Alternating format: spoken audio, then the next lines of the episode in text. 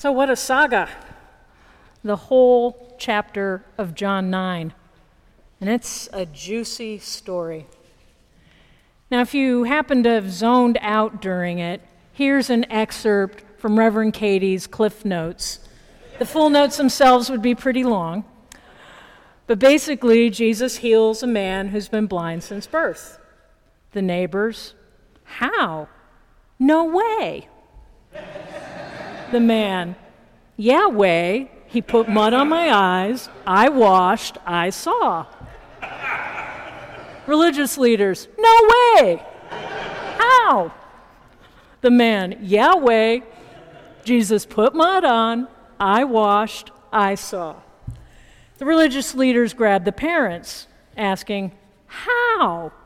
Was he really blind? The parents kind of hedge. Uh, he sees now. He was blind. Ask him. Leaders again. But Jesus can't. No way. The man again. Yeah, way. I was blind and now I see. Leaders, but how? The man exasperated. Dudes, you don't get it. Leaders, get out of here. Great conclusion. Jesus goes and finds the man, says, Yep, I'm the Messiah. The man, wow, I totally believe. And Jesus turns to the religious leaders, warning, Dudes, you are the blind ones. What's happening here may not so much be about the healing itself, but more about revealing who Jesus is. It's the revelation of God in our midst, the revelation of the glory of God, and yet people not getting it. It's stunning how Jesus' healing reveals the fullness of who the man who'd been born blind was a beloved child of God. That fullness was already there. But now, with the healing, the fullness is visible. So it begs a question how often are we blind to the glory of God in our midst? How many times do we put on the blinders because of our own misconceptions, our own worldviews? perhaps even our theology and what we think we know about God. May I look at my own life and I see places where I've carried blinders to the glory of God. Remember way back in the 90s having a yoga teacher. He's really humble, quiet man.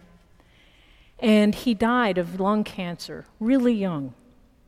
And there was a funeral, and a friend and I had been in the class. We're like, you know, we should go support him. He's so quiet. You know, maybe there won't be many people there. We get to the church about 10 minutes early, and there's a crowd outside.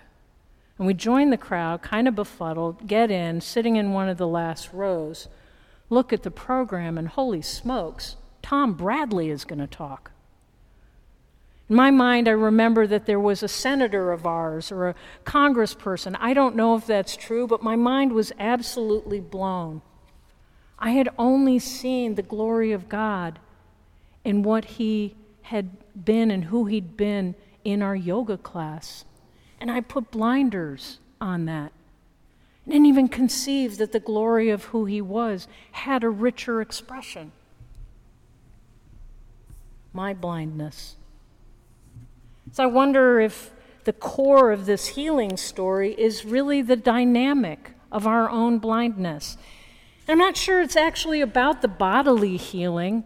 I mean, I do think it's odd that the way Christianity has often taken these miraculous bodily healing stories, the way we've taken them somewhat literally, is to then think, well, if I pray enough and am faithful enough, then Jesus will heal me or heal my loved ones. But we don't take other miracles that way. We don't take the miracle of the water turning into wine to be, well, gee, if I run out of wine, how come I can't turn the water into wine? I must not be praying enough. So, the miracle of this actual physical transformation of a man being shunned, a man in shadow and obscurity, is the miracle of everyone's eyes around being, see, being able to see the light in that man's soul, his true self that had already been there and now made visible. And that transformation, I think, is an inspiration and a call for all of us for how do we see one another. It challenges limitations we put on God, on the power of God and the power of Jesus in the world. As everyone thought that the man who had been born blind was born blind because either his parents sinned or maybe he did. They'd never conceived of him as a full human being, only thought of him as shrouded in sin. Makes me wonder what kind of blame do we take on? Blame that is, in a sense, blinders to who and what people are, the glory of God and people in the world.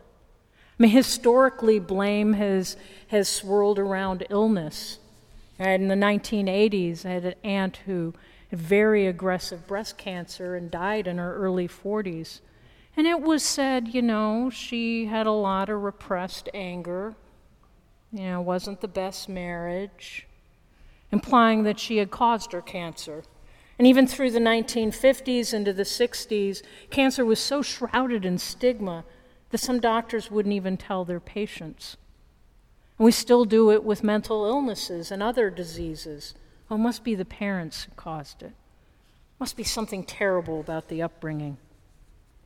Sometimes, when the glory of God and people around us is suddenly revealed in ways that surprise us, we don't completely get how. How did that happen? And sometimes we don't trust if it's real.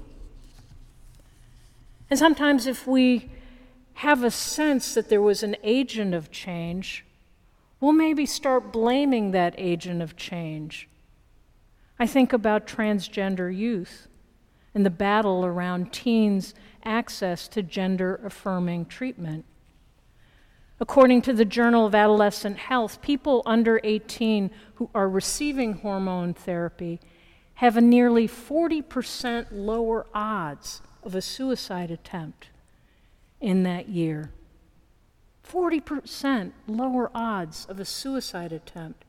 And what that points at is it's not being transgender or non binary that's killing people, it's our societal view that keeps them not able to grow into who God created them to be. So, we as a culture here in the States now have over 450 bills introduced in 44 states that make it harder for young people to get the support, respect, and health care needed to, they need to thrive into the fullness and the glory of who God created them to be.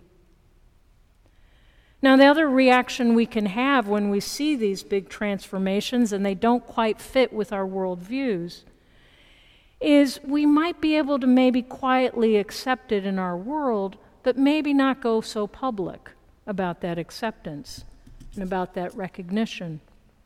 Like the parents of the man born without sight, when they're brought to the Pharisees and asked, How did it happen? They're like, well, Don't ask us. You know, feared, afraid of what the consequences will be if they proclaim what they know is true privately.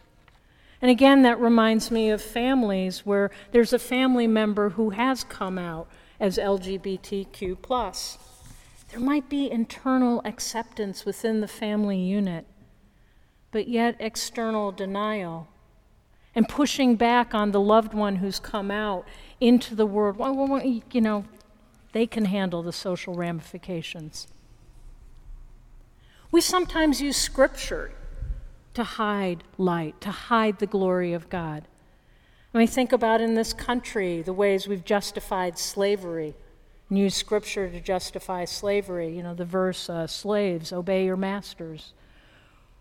Or scripture against women. You know, women don't speak in church. Hmm. And it's fascinating today. There's a guest essay in the New York Times, one that struck me so deeply, I've redone the entire end of the sermon. But it's an essay on how ancient Judaism recognized a range of genders in a way that we do not now. It's written by Rabbi Elliot Kukla, who says there are six genders beyond male and female that appear in ancient Jewish holy texts and appear hundreds of times in discussions about childbirth, marriage, inheritance, holidays, ritual leadership, and more. When a child was born in the ancient Jewish world, it would be designated as one of four identities a boy, a girl, what was called a tum tum, neither clearly male or female, or androgynous, was both male and female characteristics. And then there were two more gender expressions recognized as developed in life. And according to one fifth century interpretation of the Bible that this rabbi cites, the very first human being, Adam, was actually androgynous. So, when for centuries we've said, How is it possible to be transgender? Now, the true light, God's light, is starting to shine. People living in that truth are emerging from obscurity, shame, and blame that our culture has imposed. And it's not that that glory was never there, it was not seen by us because of our blindness. If we go to the first reading, another good long one, but not quite as long as the gospel. Our first reading this morning is about how God sends Samuel to Jesse to find the anointed one, who will be the new king. And Jesse brings his sons one by one, and God tells Samuel, Nope, not that one, not that one, not that one, not the oldest who it should have been, not the ones that uh, were most attractive. And the scripture says, For the Lord does not see as mortals see. They look on the outward appearance, but the Lord looks in the heart. The heart. That's where God light, God's light shines. The heart is where God knows God's glory lives. We're the ones that put up the impediments. So, our challenge this morning is be aware of where we might have blinders. And the challenge with that is we don't know. So perhaps invitation is to catch ourselves when we start saying how about something that might be good. How's that possible? That doesn't ring with my logic. Because the glory of God is around us in many marvelous ways. And it is our call as Christians to see that glory, uphold that glory, so that glory can live, so that glory can help move this world into a world God wants, a world of justice, a world of liberation, a world that is life giving to absolutely everyone. Amen.